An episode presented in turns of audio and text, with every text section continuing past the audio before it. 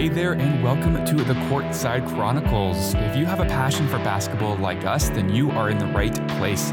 Join the box score team as we chat all things basketball. Welcome back to the, or welcome to the uh, Courtside Chronicles. I'm your host, Dave. Uh, I'll be hosting this week. I'm along with John Mark and Kyle as always. Uh, this week, we are talking about a few big stories, big headlines. Uh, one being uh, Boogie Cousins. He's back on the move again. This guy's moved like 15 times this season. We're also going to talk about the All Star reserves. Did they get it right? Uh, we're going to talk about uh, should there even be a game to begin with? And then we're going to talk about our contenders, pretenders, and fringe players, uh, our fringe teams, I should say. So uh, to start off, let's just talk about the Boogie Cousins ordeal. Okay, so he comes in, uh, he signed with the Lakers, I believe it was last year. Then he gets waived, but then he stays with the team. Then he signs with Houston on a very small deal, if I'm remembering correctly. They trade away Harden and then he says, "Oh, we don't need Harden. We're a good team without him." And then they waive him. So we're going to talk about that for a minute, but we're also going to talk about, you know, where is he going to end up if he ends up anywhere? Um, so I want to hear your take, guys, before I share mine. Where where do you think Boogie's going to end up? Why do you think he got waived? I'm going to start with you, John Mark. Uh, so like the reports came out and, and why they wanted to go why they wanted to get rid of him was apparently because they wanted to go younger. That was the nice way to say hey we don't actually want you a part of this team. It, it's so strange right? Like you said he's been on the move so much and a lot of it has to do you know three years ago to the injury he he had. And like he was a what would you say top 10 player in the league at that time yeah, Probably. he was dom- I would say top ten dominant for yeah. sure. Like on the like Kings, he, he, was almost twenty eight points a game. Like yeah, unbelievable, right? So he, you know, why does he keep moving on? Well, it's not because he, you know, wasn't good. It's probably because of injuries and just the stage of his career he's in, right? He's shooting more than ever from beyond the three point line. And that's usually a sign of decline in, in big guys, especially guys who are 6'11, 270 should not be spending the majority of the game outside the three point line. But at the same time, this season, he's averaging his best rebounding percentage, like over 36 minutes a game. He's averaging 13.3 rebounds a game. That's the highest in his career. So, you know, when you look at teams he could go to, like on my list, I have the Raptors because there's a glaring need for a center who can rebound. Uh, not so much for what he brings other than that, because I don't think he'd mesh well, but for that glaring need. I could see them bringing him in as a specialist, but I don't think he's going to choose the Raptors. I think he's going to pick the team that will take him for his best chance to win the championship. Uh, with that, I think I think Boston is a team. If I had to choose him going anywhere, Boston is a team that would take him on because they could actually say, "Hey, you can actually play for us. You're not just going to be the 15th man. You can play for us. You can give us some minutes because we need depth. Like that team is dying this season. They they need Cousins, and they need like two other things if they actually want to compete this season. But that would be my choice for for where he ends up. Yeah, I agree. Uh, I, I, my first as a Raptor fan, I was like, yeah, Raptors need him. You know, we don't get all stars or um, not all stars, like uh, free agents coming to our team. So I, I, I would have to say the the Nets. I think that, again they're a team that needs a center glaringly because Demar or DeAndre Jordan can only do so much for them. So I think uh, the Nets, and in my opinion, we'll probably talk about this later, but I think they have a really good chance of making the finals at least. But don't like you it, think they need a, a center who can play defense? yeah, that's that's my argument, right? So again, so the only I option there is Drummond, needs, right? For, for centers, yeah, like, yeah. Another so option there. Drummond or Boogie, like to me, like you split the difference there. Like I'm not like, wow, Boogie is so much worse off than uh, Andre Drummond at this. Like I don't think either of them are going to be like, wow, that's a clear cut choice. And so again, I I wouldn't disagree. I also wouldn't agree. So I think I have a bunch of places. Honestly, there's only two options. I don't fully, I don't, I don't fully agree, and I don't fully disagree. Is what I'll say. I'm mm. kind of in the middle. That's my point. So here's what I'll say: is I think there's only about two teams that wouldn't take Boogie on the veterans minimum now because that's all he's getting after getting yeah. weighed by Houston, right? Like he, when a guy, when a team says they're going younger, and they don't keep an older player it's typically because they don't like that older players culture that he brings, right? And if anyone watches anything about basketball and has seen uh, DeMarcus Cousins in his career, it's that he is a tech a walking technical foul.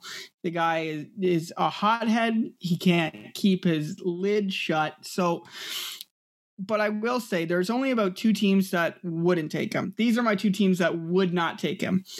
It's the Houston Rockets who just waived him. Wow. And it's the, and it's would've the thought? Sacramento? Kings.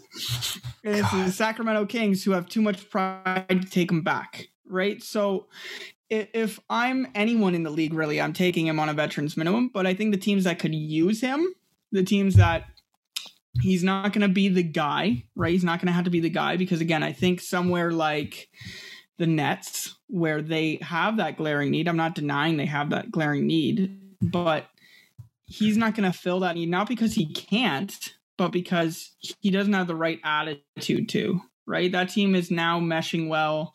They're on an eight-game winning streak, which we'll talk about later.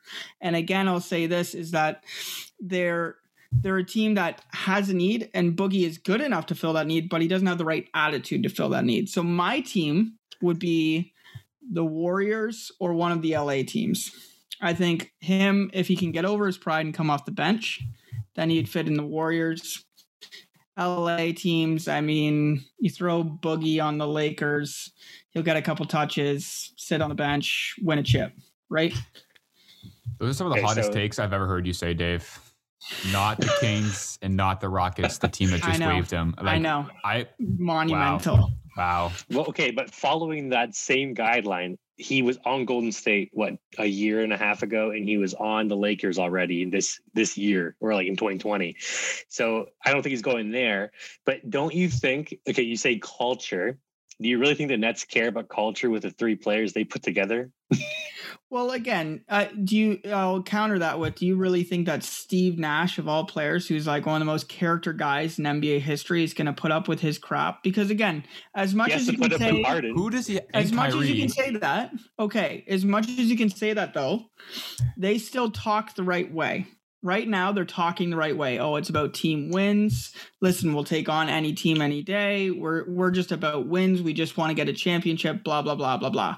Right. And as much as Harden has a terrible attitude, and everyone gives him this bad rap, his assist numbers have gone up since going to Brooklyn, and he's passing the ball right? He's not pulling a Kobe where it's like Metta World Peace or Ron Artest or whatever you want to call him is going freaking out in a press conference going, Kobe, pass me the ball. He never passes the ball, right? No one's doing that with Harden.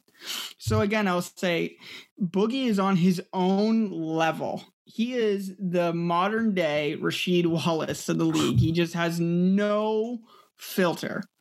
So again, I think he needs to go on a team where he's not the guy filling the need, but he is a guy filling a need.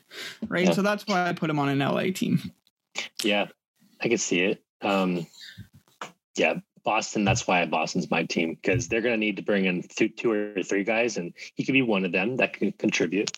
Yeah. And again, if he's coming free, I, I don't think anyone's necessarily, unless you're a young team that just wants to build culture and blah, blah, blah, blah, blah, all the mumbo jumbo of the NBA. Again, I. I don't think there's a lot of teams that are going, ooh, Boogie Cousins, no thank you. Right? He's good. He's a good player. Right? Moving on though. Well, let's let's let me ask you this, Dave, before Sure. we move on. Uh, how come he has played on so many different teams in the past year? It seems every because year. of his he- injuries woes. It's his injury woes, right? Like he he's still not fully recovered. You can argue all you want about his rebound numbers and all of that, but the fact, like Joe Mark said, the fact that he's standing outside the three point line and he's bigger than majority of the people on the court tells me that he's insecure about his injury still. Because a leg injury for a big guy is huge. That's career ending and career altering. So that's my argument. That's why he's moved around, right? And he's chasing a chip. Let's be real right? Like he went to Houston because he said, "Oh, you know, they have Russ, they have Harden." Then they lost both those guys, right? And he wanted a role. That's why he went there. He went to LA before that. LA was chasing a chip and they got a chip, right? Even LA said he deserves a ring. He didn't play a minute for them. He deserves a ring. No, he doesn't. He trained in your facility. right? Like there there are guys who are five five that trained in your facility when you were gone, right? Like so again, I'll I'll say the reason he's moving around is because of his injury woes. Mm. Right? So again, moving on. We're going to talk about the All-Star reserves uh, and about the All-Star game in general. Um, but I guess the question of the day is did the league, did the coaches, because the coaches pick reserves for the most part, right? Did they get it right? Right? Who who is missing on your list, if anyone, right? We talked about them last week. Who would be our picks? So did they get it right, Kyle? I'll start with you. I think for the most part they did. Uh, the one I, I think Trae Young is the glaring person mm. missing here. And this is again the tough part of okay, like he deserves it, but who doesn't deserve it? And my pick would be Ben Simmons. Personally, I think I don't love him, and that's probably why. Also, Vucevic, maybe. I think Vucevic came in at the wild card, so you could have thrown Trae Young in there over him. I think either one of those two, Trae Young probably would have fit better. And then even Sabonis, I think deserved it more than Vucevic, to be honest, this year. So I think the East is kind of more messed up. The West looks pretty solid to me, like we expected. You know, Davis, William, Williamson. So, yeah. Yeah. What about you, Joe Mark? Yeah, honestly, like the Trae Young, I had him as a starter. So the fact that he's not even a reserve is a little bit shocking. Like I'm happy for Zach LaVine because I, I, you know, I called that one. I'm happy for that one. Julius Randle deserves it. Uh, but yeah, like I got to feel bad for Trae Young. Yeah. You know, all the hype around him. He's playing well. His team has actually won a few games this season. Like they're doing all right, and he's putting up the points and the stats. He, he's got to feel bad sitting at home this weekend he's probably hoping that he gets another spot. another spot yeah. comes free. Well, yeah, and the fact that it's in Atlanta too, right? His like you got to feel like, ugh. Exactly. Yeah.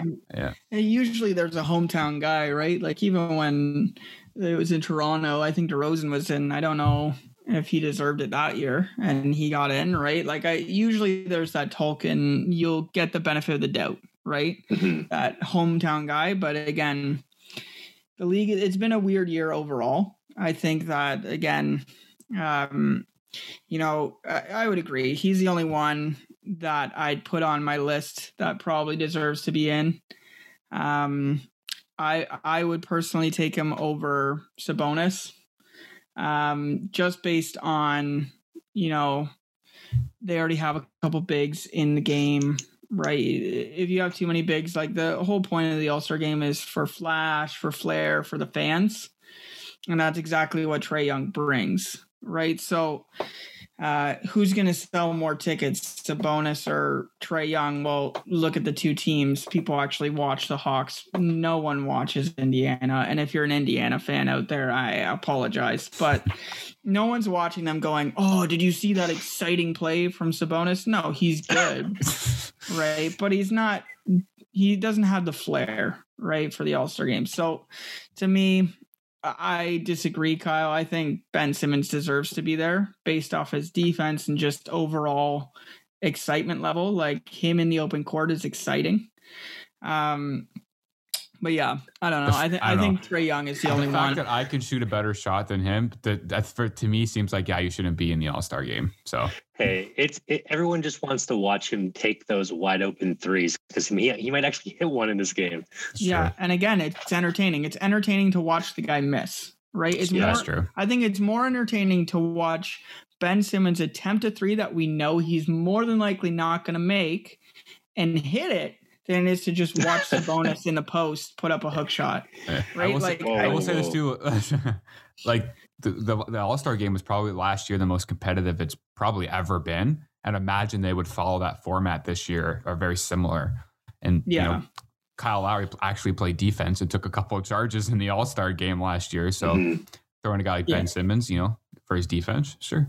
Kyle Lowry's so, just a little engine that could, though. I mean, he just yeah. goes hard everything he does. Oh yeah, he wouldn't take that game off. Like he's no. going to that game to win that game. Okay, but this is I don't understand why is the All Star game roster twelve players and not fifteen?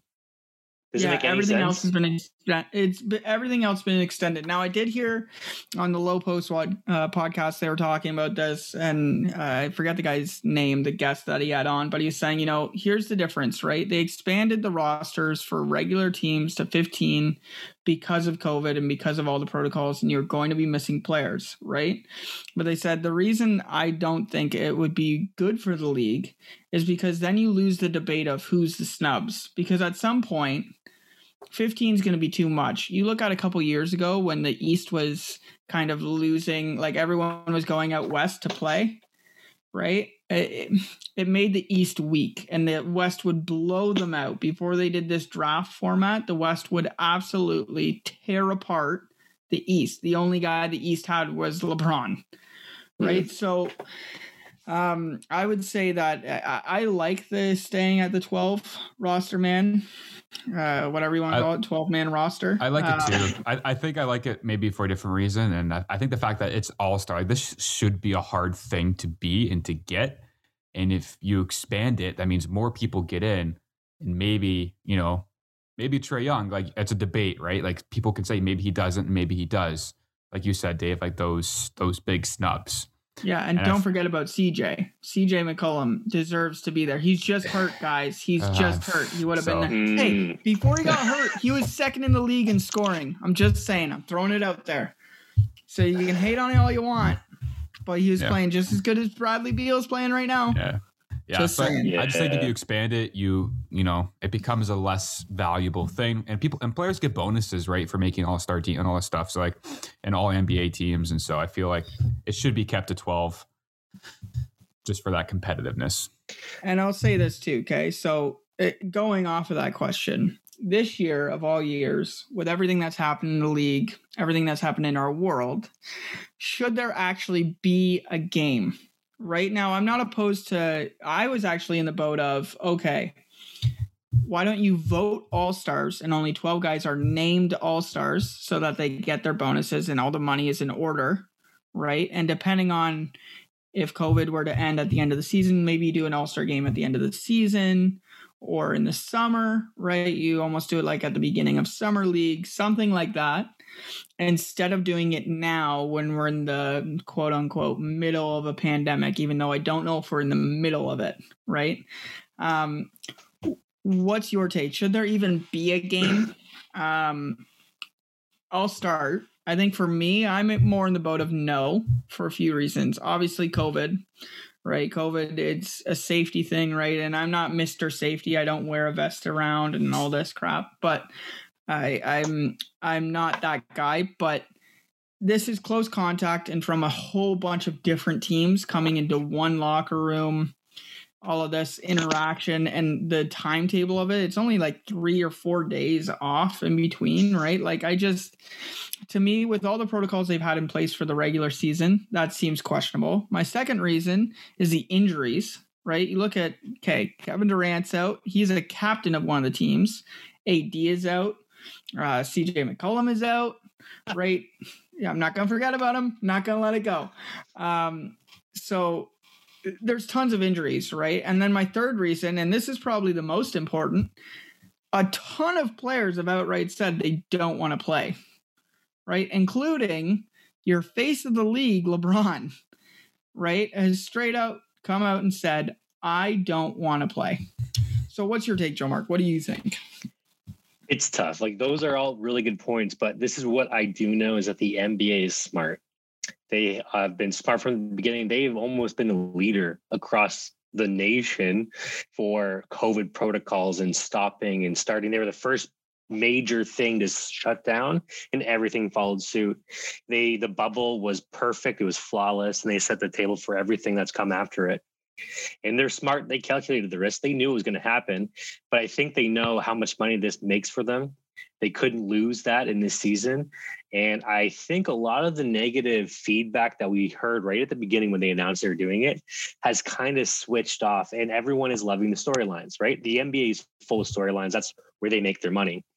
And like they have calculated the risk, and I think they're smart enough to make it happen. But the reality is, the risk is that your top 25 players and like best 10 coaches sit out for two weeks because they get COVID. That's a huge risk. Yeah. Yeah, and but me, it's, it must yeah. be worth the money to them, right? It must Yeah. be worth the money.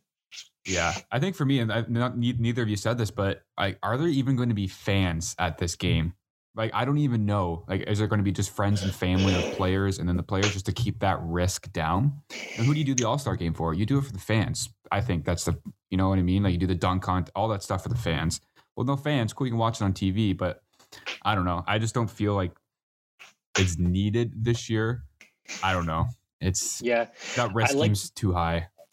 I like what you said, Dave, about maybe doing it at the end of the season or like take a break somewhere along the line, like when the playoffs kind of hit or before the playoffs start.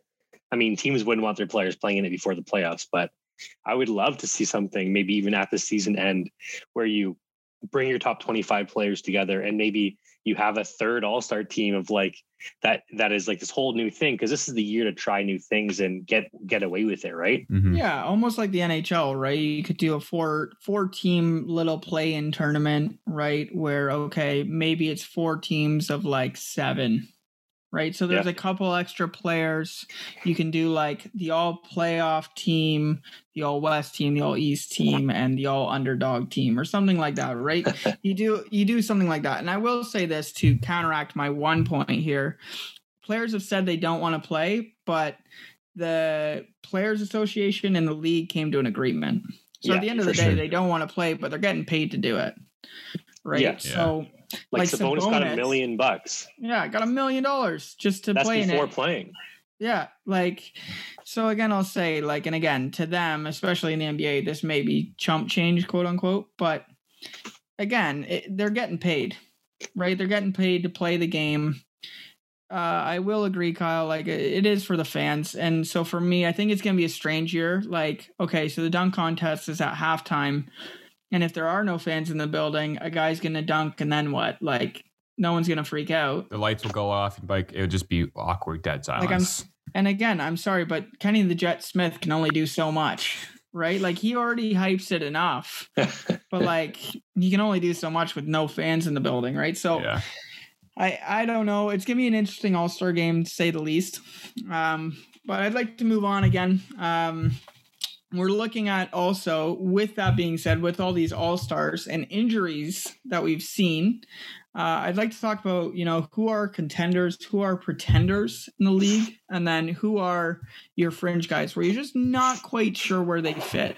Uh, so I guess I'll start with you, John Mark. Who are two contenders? We'll go two from each conference. Okay, so who are your two contenders where you go they're they have a legitimate chance at winning this year who are your two contenders from the west we'll start there John Mark. Okay, so I need to give you some background as to how I got these answers.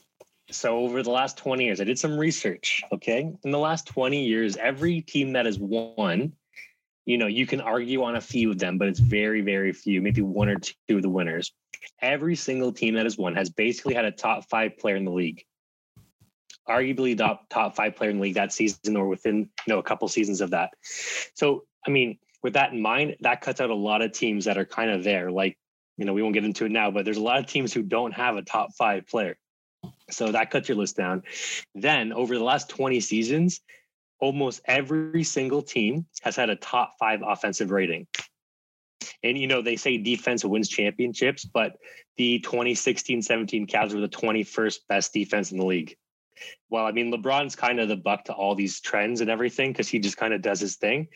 But the reality is, over the last like at least 10 seasons for sure, they've all had a top five offensive rating. And here's a crazy thing the winners over the last 10 seasons, seven of the 10 winners did not have an MVP on their team. So Curry won it once and they won the championship in, in 15. And then LeBron did it twice with the Heat and they won, he won MVP and then they won the chip. So, you know, the odds are like of the MVP winning the chip championship, it's pretty low. Uh, so here's who I have in the East or in the West, or just so you have it. I have the Clippers as a as a contender. Uh, you know, top five offense this season. You know, their team, their top two players are actually you know top ten players in the league, and it's pretty ridiculous how well they're playing. Uh, the Nuggets I have as a contender, based on the fact that I believe Jokic is the best player in the league this season. Oh, we heard They- all about that last. oh, week. you know, He's you know, underrated. he's underrated because he's not going to win MVP, even though he should, and that's how they still get to be a contender for me. And uh, the Nuggets are a top five offensive rated team. They have Jokic, who's best player in the league this season. I think they're a contender. And then just a third team because you cannot discount them, the Lakers. It doesn't matter what their stats say. They have LeBron, and he is the buck to all these trends. All right, Kyle. What about you? Who are your few teams from the West Yeah, that you would I- say are legitimate contenders? Yeah, I think that both LA teams this year are legitimate contenders. Uh, you, you just can't count them out. Like you said, Paul George and Kawhi seem to finally be clicking. You know, Paul George seems healthy enough that he's not playoff P anymore. So, like, I don't know. Again, in the Lakers, favorites coming into the season, you just can't count out them and LeBron at 36. I mean, I'm looking at Denver, and like they're in eighth right now, and I know it's don't, we're not quite halfway through, but you know, a one eight matchup, maybe Utah, who's in first. I mean, Denver, that'll be a pretty good rematch from last year. And I do agree. You got basically an MVP player on that team. It's hard to count them out. And Murray's no joke either. Uh, I do like that Denver pick, Joe Mark. I'll, I'll I'll tag him on as my third, There my we go. third con- contender. But I think the Lakers are going to take it home again, win back to back. So here's I'm gonna preface this, okay? Jamark, I love all your stats. It's great. Don't say The thing Portland. that you're the Don't say thing that Portland. you're nah, I'm not gonna say Portland. God, but you. here's what I will say. Here's what I will say, okay?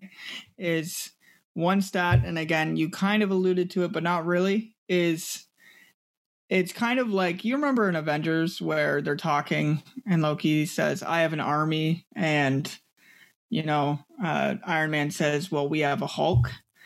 Um, the Lakers have a Hulk. His name is LeBron James. He's made it nine of the last 10 finals, right? So I don't think it really matters. Like, sure, top five offense, that's because of LeBron, right? He's the one facilitating the ball, right? So um, I'm going to say this is obviously the Lakers. Again, I think they're majority of people's pick because of LeBron of coming out of the West. Is it going to be an easy road? No. Um, I'll say one team that you guys haven't really mentioned is Utah. I believe in Utah this year. Um, Gobert is a defensive nightmare. The guy has almost an eight foot wingspan. Like he's massive. So sure, LeBron will get to the bucket, but then he has to go through Gobert, right? Um, and then again, Donovan Mitchell is playing incredible this year. We saw what he did in the bubble last year. Like they were very close to getting out of that Denver series. Uh, yes, they fell Mhm. apart, but again, is that going to happen two years in a row? I don't think so. Like they had them on the ropes. So I won't discredit the whole idea of having a top five player. I'm not going to say that because, again, it's true. Every, I mean, LeBron has been in nine of the That last is your finals. first point. Yeah, it's your first point Right? about LeBron.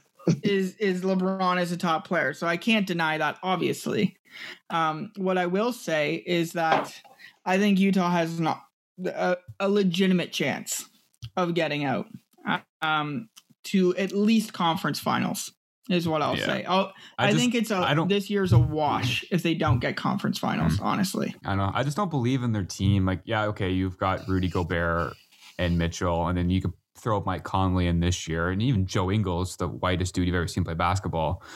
Like, I just don't believe in that their team is enough to get past the Lakers, even Denver. Mm-hmm. I think, I think if there's a one eight matchup this year, Denver Utah, that's going to be a seven game series, I think, and it's going to be a battle. Well, here's my one counterpoint. Okay, if if we go into the playoffs today, what I can tell you is is that we can't even guarantee that Denver's in the playoffs because there's a play-in tournament, right? And we've seen flukes, right? The Suns went eight straight games. They won eight straight games in the bubble, and they still didn't make playoffs, right? So you can see upsets early on in that play-in tournament. So we can't even guarantee that again, I'm do I think Denver's going to make the playoffs? Yes, but we can't guarantee that if the season were to end today and the Mhm. playoffs were to start. Yeah. And that's why I don't really have them in my top 3. I have the two LA teams and I have Utah. So Well, I see let's the- I- move yeah, on. I see. I see Golden State, Denver, Dallas, and Memphis, and I see Denver as the best team out of those four teams this Yeah. year, at least. So But again, Yeah, you but can't Denver's discredit. gonna- Go I don't think they'll finish eighth, but yeah. No, yeah, no way. Like there's teams ahead of them that have played less games because of COVID. I think that the the way they're playing currently, I think they're going to be fine. I I just have this feeling that they're going to end up in this four or five spot based on kind of where we're at this season. Mhm. And, and in that in that spot, like there's some good teams, but you may actually be able to avoid playing the Lakers if they kind of stay where they're at. Mhm. I'm not afraid of Utah. And like I have Utah as my first pretender in the West because they are, you know, top five offensive team this season, a top five defensive team. But the reality is they need, they desperately need somebody who is a top five player in the league if they're going to go far in the NBA. Like it does not matter. Over the last 20 seasons, every single team has had a top five player. So that is not like this this short-term trend. This is a long, long-term thing Exactly. And, and like they, I think Donovan Mitchell can take that last shot. I think Gobert is an incredible defensive player. They have some solid, you know, Conley, Favors, Ingles, all these guys. They have a solid bench. I just, I just don't think that they can get over in a seven game series. Talent shows up and talent always wins. I do not see them overtaking the Lakers, the Clippers. Like I think even Phoenix would be a tough game for them, but I, I just think they're right there, and everyone want, is going to want to say they're going to be the trendy pick to win, and I just cannot see it. They're full on pretenders. All right, so then let's get into that. Then we'll we'll just do the West as a wash, and then we'll do the East. All right. So, Kyle, who are your two pretenders in the West, Uh, if you have two? Yeah, I do. Uh, my first one's going to be the, the Phoenix Suns. Uh, they they look good this year, but I think they're out. Their standings, I won't. They won't finish fourth. I think they'll make the playoffs, and I think they'll probably be like a five, six game out in the first round. And they look a good, like a good team. I just, I, I guess it's Chris Paul. I don't know. I just Chris Paul to me, just like, do you build your team around him, and like, is he really that good? I'm like, I've seen it before. Like he, you He know, is. and like he's only getting older and like you know he's one sprained ankle away from a season-ending injury. I don't know. I just don't like feel like phoenix has the legs to get there. And they look half decent team and i think maybe three years booker is going to continue to develop and he's a phenomenal player and he's only getting better. Uh, but i don't think they'll finish fourth maybe I think they're a, play-in tournament team. And then i agree with joe mark i think utah like i mentioned earlier i just again, I think I look at every team in the playoffs, maybe even Phoenix, is like, I think that's going to be a challenging first round for them. And when you're the first seed, even second seed, you're kind of looking for a four or five game series, kind of easy to kind of, you know, warm up a little bit and then play like it really matters. And like you said, Joe Mark, I think the Utah Jazz are kind of the Raptors pre Kawhi. They're a really Yeah. solid team. They'll they'll make the playoffs. They might win a round or two, but they're never going to win because they don't have that top five guy. And you get a guy like Kawhi Leonard, and you win the championship. I think Exactly. that that one player uh, away. Yeah, and and that's exactly what I thought when I was thinking about them because the Raptors were a top five team in every ratings that you Mhm. could think of for like three or four seasons, we just could not get over the hump. Changing our coach from a coach who couldn't make changes mid game was helpful, but they have a good coach over there in Utah. It, the problem really does come down to do you, is your top end talent top end enough? Yeah, Like, do you believe Mitchell and Gobert are better than LeBron and AD I would or- Yeah, or George George and Kawhi? Yeah, I think Mitchell is the future of this league, and I, I think he's got a very bright career, and I can definitely see him winning when LeBron retires, uh, or goes out east maybe. But That's the 29 other teams, though. Let's just be real about it, right? LeBron is the best player in the league. And mm-hmm. I'll, I'll say this. So, Joe Mark, before I get into it, so who's your second team? You talked about Utah. Do you have a second team in the West? Yeah, it's actually Phoenix as well. So I don't need to add too much there because I think I agree with everything you said, Kyle. I just think that Phoenix, they have a solid team. I think they're playing exactly how I kind of predict, predicted them this season, but in a seven game series, I do not see their depth or their their top end talent being able to be strong enough to to come against these teams who've actually been to the playoffs. Like Booker, this is probably going to be his first winning season mhm, in his career. So every team, everybody on that team is young, except for Chris Paul and you know, um, the Crowder, who's there, who's been on every team. It feels like in the league. but other than those two guys, everyone's really young and has never won, never been in a winning season in their life. So Mm. other than maybe in high school, who, who knows? Yeah. But we'll see. I, I just don't think they have the experience and the top end talent. yeah, I, I, that's what it is—the experience in a playoff game. Like, yeah, there's no way you're beating a LeBron or a, a Clippers or even a Denver because they just the experience there is just it's not there. So I think there's one that you guys are missing, and this is a big one for me, and I'm actually surprised that you guys missed it. It's the Spurs. The Spurs are a pretender. Okay, they have DeRozan, who was the reason we were not getting further. Let's just call a spade a spade, okay? The guy was good. He was an all star, but he couldn't get us over that hump. And I don't think he's going to do it with the Spurs, even if Gregg Popovich is his coach, okay? And then on top of that, the other team I have, who isn't, they're technically in play in tournament position right now, is the Grizzlies. I think the Grizzlies are a pretending team. I don't even think they're making playoffs, right? I think they'll get out in the play-in tournament if they end up in a play-in tournament position. Uh, I just don't believe in their team, right? They're it's what you guys are saying about the Suns, which I I don't I don't fully disagree, but I disagree because again, Chris Paul, man, like the guy, I believe in him. The guy is insane. He went to OKC brought them to the playoffs. Then he leaves, and yeah, sure, they lost Steven Adams too, right? And they traded basically every good asset they had away. But like everyone counted them out last year when they had Chris Paul and they made playoffs in the West, right? So I don't put the Suns as a uh, pretender just because of Chris Paul. Um, so my two teams are are the Grizzlies and the Spurs. I just don't think the Spurs are again, they're a different team. They play a different game than what uh, Pop is used to. And again, I just because of the Toronto, I think it's the Toronto sting there, but I just I don't believe in DeRozan. I don't. I, I think he's a good leftovers player. for the Raptors. I just uh, yeah, Jacob Poeltl and all those guys, Rudy right? Gay. So Rudy Gay. Seriously. Like I just I don't believe in that team, right? How they're in the position they're in right now is beyond me. I again I I would attribute that. I'm not the guy to give coaches credit uh, often because again it's the players who do it. It's the players who play the game. But honestly, that's just a Gregg Popovich uh, system, right? That's got them in that position. And I think they're pretenders. I don't think they're going to get out of the first round if they make playoffs because again, there's still a lot of season left. See, they're not on my pretenders list because they're not even on any list because I don't believe in them at all. yeah.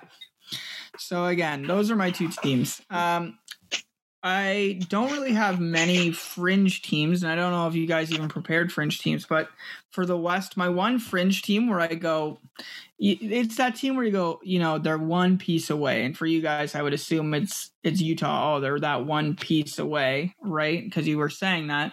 My team is the Mavs. As much as I love Luka Doncic, as much as he's my guy, he's the only card I collect and all of that. Um, I just I don't know um, if I can make him a pretender yet because again, um, KP is still dealing with injuries. Um, and then it's like, are they going to trade him? Are they not going to trade him? And then his supporting cast, he lost some guys, but he also gained some different types of guys and losing Curry, but gaining Richardson and all this. I think they're just that one piece away. So for me, I say they're on the fringe of being pretenders this year, just because, again, the only thing that's not fully putting them in that category is Luka right? I think if they don't have Luka on that team, I don't even think they're anywhere close to the playoffs this year, right? Yeah. But the fact that they have Luka is why they're in the position they're in. So they're my fringe pretender, and I don't really have a fringe contender. I guess the Suns would be my fringe contender, um, just because of Chris Paul. Yeah, and I, I, have the Warriors in that category with me because I think when I think of this, I think contenders are the people who we believe who could win it. Pretenders are the teams that everyone thinks could, but just are like not there yet. And fringe are teams who are like borderline playoff making this season, but also like if they get in, you never know. So I have the Warriors in that list with Dallas. I agree with you on Dallas because of Luka, but the Warriors, like, how do you count out Curry in a seven game series because he gets hot in the playoffs like he always does. Could you count him out if he's playing Utah? Because like who's covering him? Donovan Mitchell has to chase him around, but then Donovan Mitchell has to score those points. You know, it's it, they're a team that's scary. You do not want to face the Warriors or Dallas in the first round. And You'd Wiseman, rather play the Spurs. Yeah, you, again, Wiseman is underrated. Like him with Draymond Green, as much as Draymond is a talker too, he's a good mentor. I'll say that. I'll throw it out there. Like Wiseman's learning from that guy. So again, I I agree. I think they're a fringe team as well. Like they're that team where Curry's a former MVP and you can't discredit that. Yeah. Mhm. And like Klay Thompson hasn't really played. So you add him back, you know, maybe they're top three in the league, uh, West this year. Like who knows? Season. The seasons. Uh, it'd be tough. Is he supposed to be back this season? I don't think he's in. I think No, he's supposed think to be he's ruled out. out. he's in. Yeah. I think he's ruled Like out. unless they make finals, maybe. But again, I don't think Yeah. they're rushing to get Klay back because they have him on such a long deal. They're gonna give him his time, right? Like, so this season right now, I, I just put him on the fringe. Either way, I put him on the fringe because losing a guy like Kevin Durant is a it, that's a big loss, and then to lose Klay Thompson again Mhm. right after that, that's a big loss. So that's where I go. Okay, yeah, I can agree. They're fringe. Um, yeah. but I mean, let's at Andrew. Wake, Wiggins too playing well, right? Yeah. Career year too. So All right, let's move on. So East, I want to talk about our contenders. So I'm gonna start with you, Kyle. Who's your contenders for the East? Brooklyn, I think. obviously, obviously my MVP Kevin Durant. Uh, he hasn't played, but they haven't played the past couple games, and they're on their winning streak, and they're only half a game behind the 76ers for first. Um, my other pretender, or sorry, con- contender is I, I think it's the Celtics. Um, I know they've kind of struggled as of late, but they're a solid team, and I'm looking at the East, and I'm like, cool, a 76ers Celtics matchup would be a fun series again. But depending if the 76ers get a guy like Kyle, maybe they're favored. But can't count the Celtics. They're a good young team and they're going to run circles around you. They're quick, they're fast, they they can shoot well. So I think I think their record is under what they sh- should be at the moment. So You have the Celtics as a contender.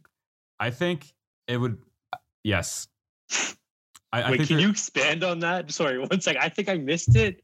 I was processing and I was like, whoa, whoa, whoa. I whoa. like them be- I'm, I like them better than the 76ers to to get past. I think if it's like a Brooklyn Celtics East final, I think Brooklyn wins, but I think the Celtics could get there barring a, a couple things happening, but Yeah. like my I don't think Miami is playing that super hot. I mean, I, I the Raptors aren't going to beat the Celtics in a playoff series. The Bucks maybe like maybe you might lose, I don't know. And then this I just don't believe in the 76ers as of right now in their current roster. Again, you And could get a guy like Kyle. this. Sure.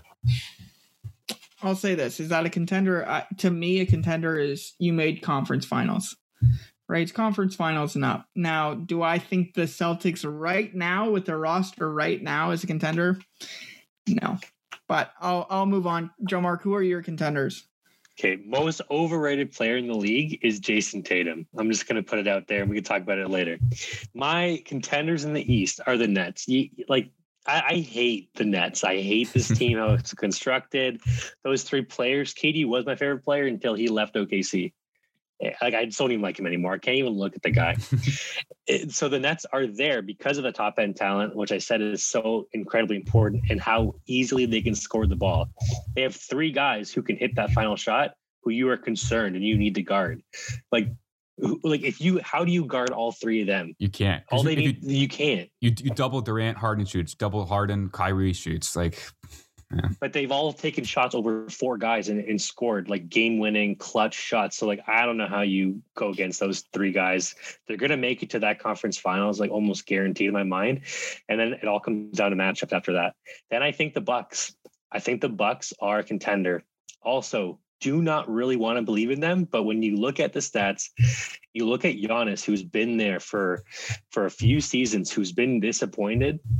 If he can figure out a way to hit a free throw, that team turns around. See, that's a big F. That's a big is if. A big if. it's like Simmons, But if he figured out how to shoot, it hasn't happened yet. But even without a free throw, I still think they get to the conference finals. But then that matchup versus the Nets in seven games, I like their team defense, and I don't know how they can contain Giannis with that defense on the Nets. Who's stopping Giannis for seven games? Yeah, I'll I'll say this. So th- these are my contenders. Okay, um, and then I'll I'll go into my pretenders after that. But I I think my contenders are Philly.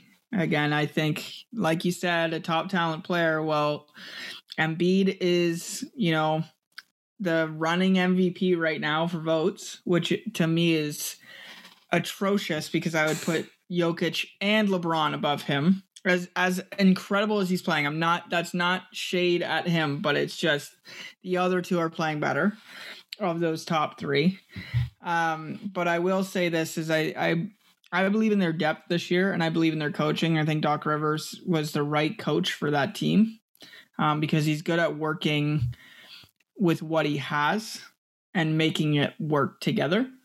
Um, I will say too, um, my other contender, it's hard for me. So that I put the Nets on my fringe for one reason, not because they're not going to make conference finals, right? I, I agree. They're going to make conference finals.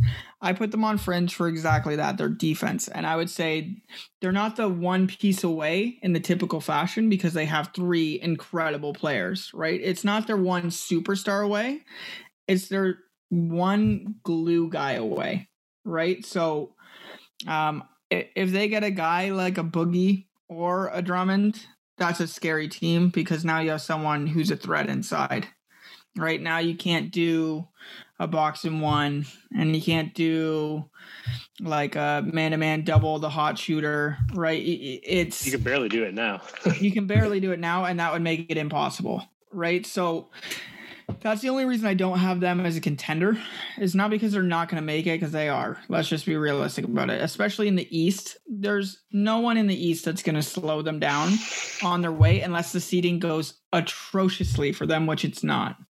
All right, again, to emphasize this point, there are only three teams in the East above 500. so um, I'll say that. I'll say Philly and I'll say, I guess the Nets, but yeah, I, I think they need a big. They need a big, and then I think the team defense would figure itself out. Um, my pretenders. Uh, this is where me and Kyle differ. Boston is a pretender this year. They lost Gordon Hayward, mm-hmm. right? Kemba's coming off bad injury and he's not recovering well. He's not playing like typical Kemba, and he's an incredible player. I'm not denying that, but he's a hurt incredible player, right? And then this is an interesting stat. Again, I heard on the Lowe Post from none other than the White Mamba.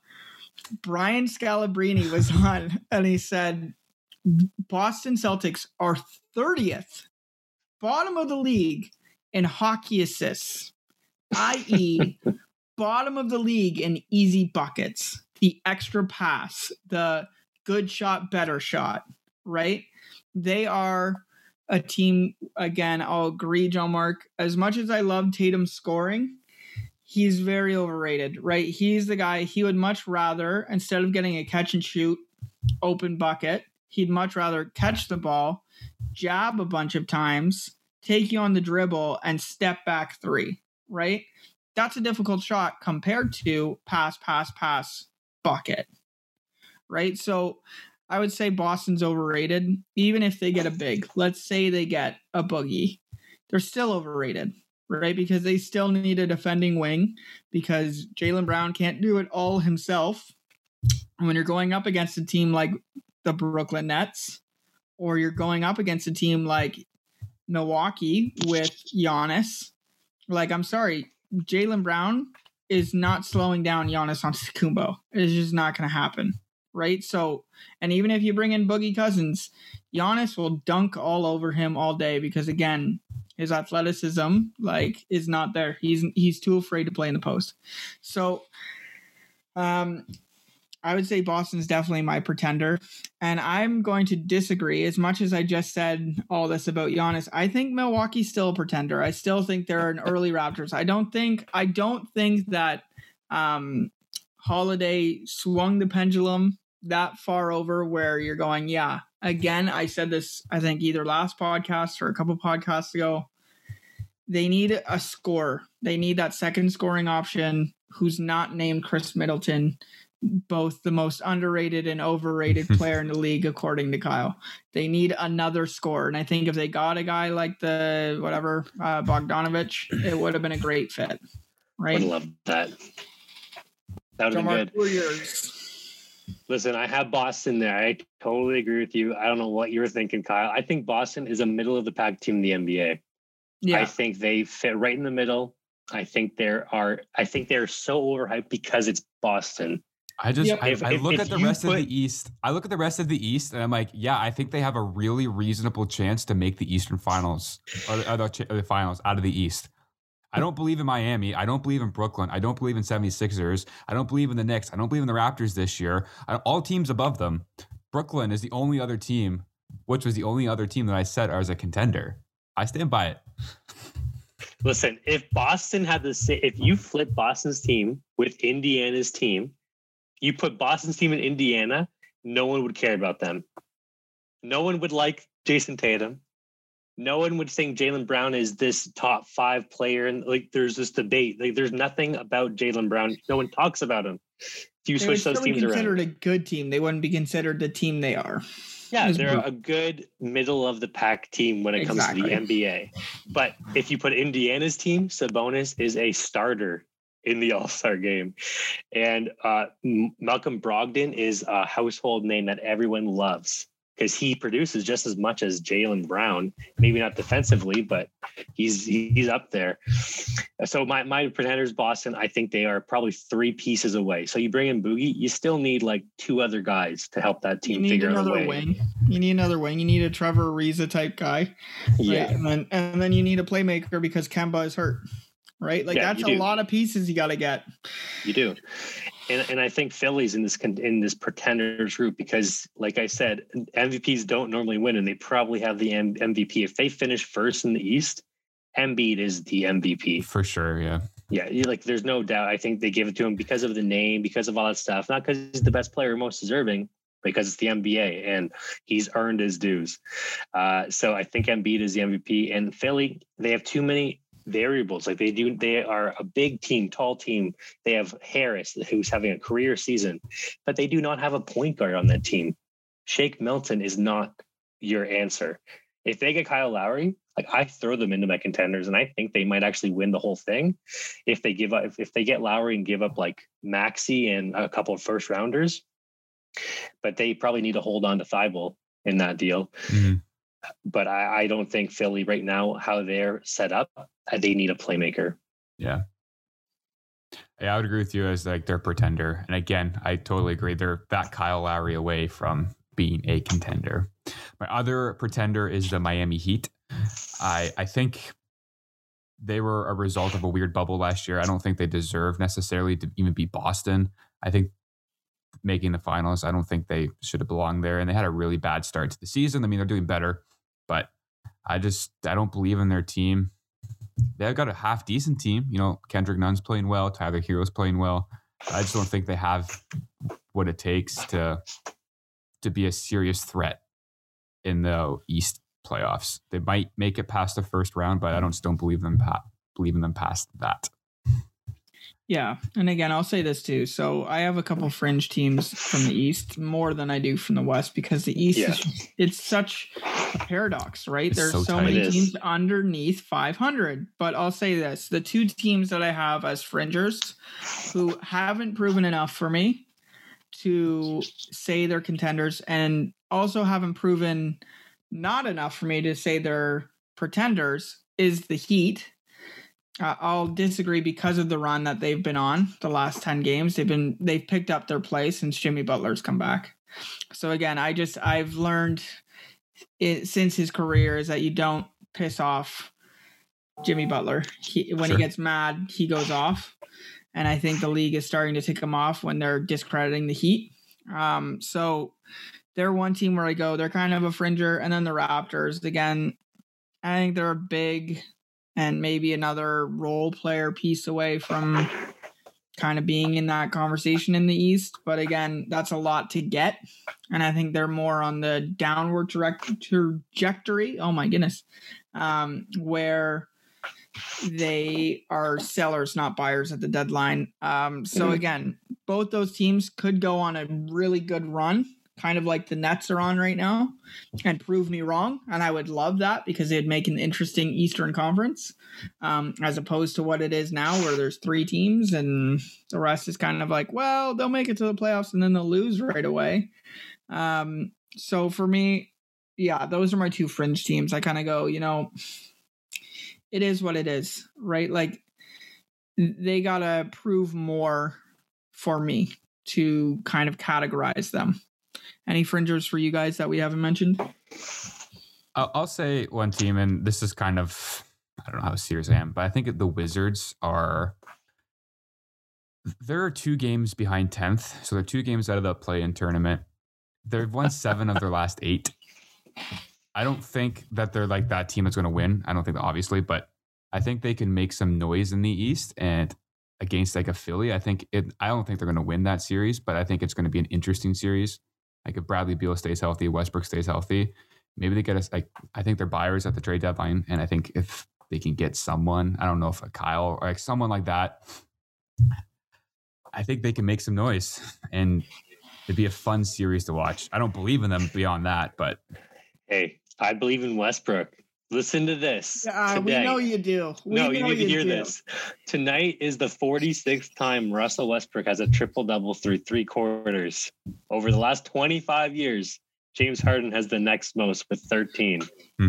Westbrook is a walking triple double. So if they make the playoffs and Westbrook somehow picks up his pace, he's an MVP. No, he doesn't. No, he's not. former no. MVP on that team. Like he's still I a half decent player. Washington is like a fringe to the fringe teams, in my opinion. I think the yeah. Raptors, I think Miami, and I think Indiana are your fringe teams who you do not want to face in the playoffs because you know you're going to have in a tough series. Mm-hmm. And they could beat you, but at the same time, I don't think their top end talent is top end enough. Like we've talked about, I think the Raptors, if they have the best supporting cast in the league to a superstar, like that team is just ready for someone to come in and and help bring them there. I think Miami, I think, is overrated. They're like a Boston to me. Tyler Herro, Duncan Robinson, like he's figured out. LeBron figured him out in the playoffs last season, and now everyone knows how to stop that guy. I think Jimmy Butler's awesome. Like I'd want him on my team. Don't like watching him play. I don't like who he is really, but like if he was on the Raptors, I'd love him. But I think they are a fringe team in Indiana. They got great pieces, but the last time a team won in the NBA with nobody in the top like 10 players didn't happen ever. So they're all fringe for me. Yeah. And again, East is a fringe team, basically, the, under the top three seeds. When you look yeah. at the comparison between the strength of the West and the strength of the East, like it's hard to say that an Eastern Conference team for me, it's hard for me to say that an Eastern Conference team is coming out and winning a chip. Like, let's just be real. But for how strong the West is, it, it's hard for me to go, yeah, that that team has a legitimate chance. Like the best three teams, okay, let's just look at them: the Nets, the Bucks, and Philly are probably your three most legitimate chance at getting out of the East, right? And uh, like unless something catastrophic happens. Yep. And again, really against any one of the teams in the top like five of the West, I'm kind of going, like again, top five legitimately, not top five right now, right? You look at two LA teams, okay? You look at uh, Nuggets, Utah, even I would put in there, right? Um, and whoever else you want to put for your fifth, right? Portland, Dave? No, Portland's not top five. Uh, Damian Pelicans. Lillard is top five, but no way. Uh, Portland is not. I, I'll say that I just, again, I don't think it's a close series, is what I'm saying for that. I, I again, I think the West is just so strong. It, it's too hard to uh, kind of talk about. Yeah, I think a West is, the West team's going to win it this year for sure. Okay, so um, Kyle Lowry, uh, we want to talk about him because uh, we've been talking about the Raptors a lot tonight. There's been a lot of rumors about Kyle Lowry. Now we've seen this in the past, right? Before we traded DeRozan, he was in the conversation for trades because, again, you know, oh, DeRozan's our scorer, DeRozan's younger, all of this. Let's trade Lowry. You know, there was years where we were going to trade him to the Knicks. Then we traded Bargnani. Thank the good Lord.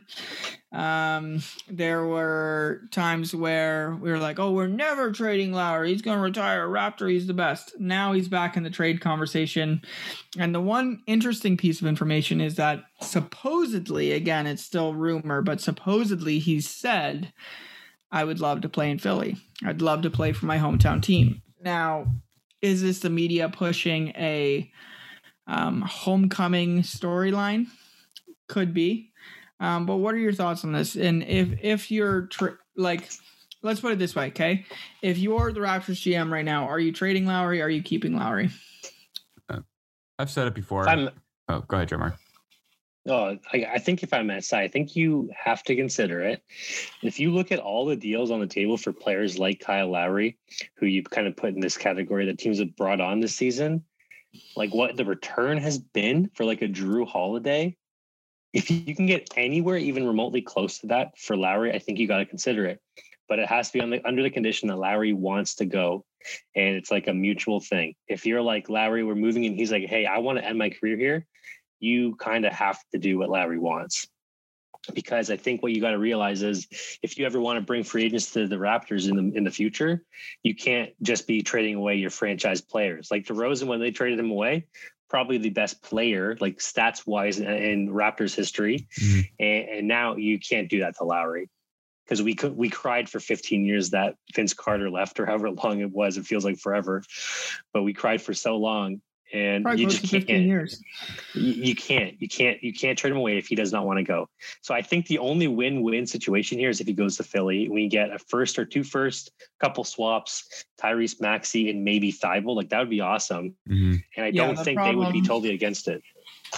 I'll let you go, Kyle, first, and I'll share my thoughts. Yeah, I agree. Um, I, I think we said it last week that Kyle only goes if Kyle wants to go. I mean, mm-hmm. I totally agree like Toronto has struggled to attract free agents. And if you trade two your two most recent best players, barring Kawhi, like why would you want to come to a team that you just like it just doesn't make any sense. Um, and I think Philly, yeah, totally. I think that they had the best package to return to us, and plus Kyle wants to play there, and he's from there. I think it's a win-win, and Philadelphia could win if they get Kyle before the deadline. So, yeah, like I'll I'll say this too, right? So if you asked me two, three years ago, um, and again, I know two years ago we won the chip, but I'm saying if you asked me two or three years ago, would you trade Kyle Lowry? I'd say no because he was the engine of our team. I think that's kind of shifted. He's still the smarts of our team, right? I like they want him to be a player coach. There's the joke going around that he'd be a player coach because yeah. Nick Nurse couldn't be in. Mm. I think that's a value, but again, we have guys, other guys that are kind of the engine of the team now. You got a Freddie, you got Siakam, you got those guys, right? So, um, do I think we should trade him? Yeah, if you get the right deal. Again, do I think we're getting a Jrue Holiday return? Maybe not, right? He's a little bit older than Holiday. He doesn't play as much defense as Holiday. So um, I think his value would just be one tier down from him. I think you'd probably get uh, exactly that. Probably two first round picks, right? And maybe a prospect and a role player kind of deal, right? Um, a guy that's kind of on a contract where the team doesn't want to keep it. Now, is Philly that team? I think for Lowry, it's that team. But the Raptors, what we have to remember is that Philly gave up a lot of picks to get Harris. Like they don't have a lot of picks left. So, in my eyes, Philly might not be the right fit, and it might have to be a three team deal just to make it work, right? Where Philly loses a guy like Thybulle, right? Um, but they gain Lowry and they don't have to give up first round picks that they don't have, right? Um, where teams willing to give up a first to get Thybulle. How do you yada, match yada, Kyle's yada. salary in that deal? Yeah, yeah there's, there's weird that's things. A, that's a weird thing that we have to, you have to deal with. That's why yeah. a Harris kind of kind of makes sense where that that role player. But again, I don't think that Philly's trading Harris. Not for that either. Yeah, who else would they no, trade then? And that, like that's the problem. I think they can figure out a way um, to use somehow with with Maxey and and then you got to figure out. But everyone, all these trade packages that everyone's putting together that I read, it's like four role players for Lowry which defeats the purpose of getting him because then they have no one else on that team to win. Like you got, you have to have some sort of depth, and you need shooters around that team that they have. Mm-hmm. So if you get rid of, if you get rid of all your shooters you brought in, like Seth Curry and and Danny Green and all these guys, I know Lowry's a good three point shooter, but you need He's those guys if you're replacing trying to win. You need those guys if you're going to win. Yeah. So it's got to be picks. And again, I think what they're going to do is they're going to trade future. So they're going to trade all their second round picks so that another team will send a first round pick to the Raptors, right? You'll trade a Thybulle to get another team to send another first round pick to the Raptors, right? And honestly, if I'm the Raptors, if you can get two first round picks and maybe a player, right? A decent, not even young, but just a decent player um, that maybe can flip next year, then I think you go for that, right? Like he, again, you have to look at it. Kyle Lowry, as much as I love him and as much as he's been such a, a mainstay for the Raptors in the last decade, he he's at the the peak of his career. He's on a downward trajectory and he's going there, right? So, um, personally, I think you just get rid of him. Like, But, but you gotta rip the band-aid off, right? If he wants to go. I think you're undervaluing him because I think he is a proven champion, which there aren't many out there. There are not many proven champions out there that aren't on a contender already. Uh, so you're looking at him. He's one. He does so many little things that everybody values, and the whole league like appreciates and, and values in him. And he is a like an above and above average three point shooter, and he hits those shots. He's a proven winner at this point. I don't know like how do you value Jrue Holiday over him when he's only a year older and he's still playing at this really high level and he does everything that you need to do to win the game it makes everyone around him better Yeah. Yeah, and again, I think that's why Philadelphia, and that's why I think the Raptors have to ask for for so much because I think Kyle, I think I agree with you, John Mark. Like Dave, I think you're undervaluing Kyle and what he gives and brings to the table, and I Philadelphia is not winning without this trade. And again, I don't think you trade Danny. You don't trade Seth because you you know Ben Simmons and even Joel aren't like the greatest stretch players. You need those guys if you want to win this year. And so I, I think the Raptors need to play the long game. Honestly, I think they need to play. how And How do you play the long game? Kyle, like you can't. Kyle's going to walk maybe after the, the I'm not season. saying with You- Kyle. you, I'm saying trade him, but play the long game. So don't trade him for just picks. I think if you get a role player or two, make sure that they have a couple years on their deal so you can flip them next year, right? Like, um, there's guys you can get where, like, I saw a deal. I was reading an article about like the trades. I'm sure you guys saw the trades that every team should make. And the one that I saw for Dallas, where I was like, that would be interesting, uh, is uh, they trade for Drummond, right? And they send Dwight Powell, that Josh Green guy, and like a second round or a third, uh, second or a first round pick, like late first round pick for Drummond, right? And I went, that makes sense for both teams because a team like Cleveland could flip Powell next year if he has more playing time, right? So I think the Raptors need to make a similar move where whoever they're getting to match salary, quote unquote, is someone they can flip in a year or two, right? that's why I think Harris is their best option from Philadelphia. To be honest, like I know they gave up quite a bit to get to him, but contract wise, it matches. Talent wise, I think it's there, and he's on contract until 23, 24. So you have a couple years. Maybe he plays a year, and maybe you flip him. Like I think that's an o- a serious option, and I'd rather that than getting Danny Green back and Seth Curry. yeah, Yeah. you don't trade him for depth you trade him for a player of similar value or a high-end prospect and picks if you don't get those you don't trade him i don't think there's any reason to trade him Yeah, we're in playoff contention right now. At this point, like this is this if we trade him, it's a long term play by Masai saying, All right, we're gonna retool seriously and make Freddie our guy. Kind of like what they did when they traded Calderon uh, when we first got Lowry, right? oh my favorite he was my man he was. I remember you talking about him like, Oh, he's just as good as Steve Nash. well i, I never said that i never you said did. You that said he was just as good a passer as Steve Nash. And All I right, said, no, he's not. he That was, was either way. good He was i was very good. 12 He was very good. So I'll say this is that um, I think it would be a move similar to that, where you're going, okay, we're moving into the new phase of the Raptors, and Freddie's taking over, and we want to give Flynn some more uh, playing minutes and yada yada yada. Right. So, does this deal happen? Who knows? I guess we'll find out in a month, just under a month. Um, but again, it'll be interesting to see where the Raptors take it and where they go with this. Again, in Masai, we trust. Um, that pretty much wraps up our uh, Courtside Chronicles. Don't forget to subscribe. Don't forget to like this podcast. Share your takes with us um, whenever you can, wherever you can. We're everywhere. We'll listen. Yeah. Thanks for checking out this week's episode of the Courtside Chronicles. We have a new episode up every Monday morning. We'd love to have you back. If you could, subscribe to the pod and also rate and review. It really helps us out. We'll see you again next week.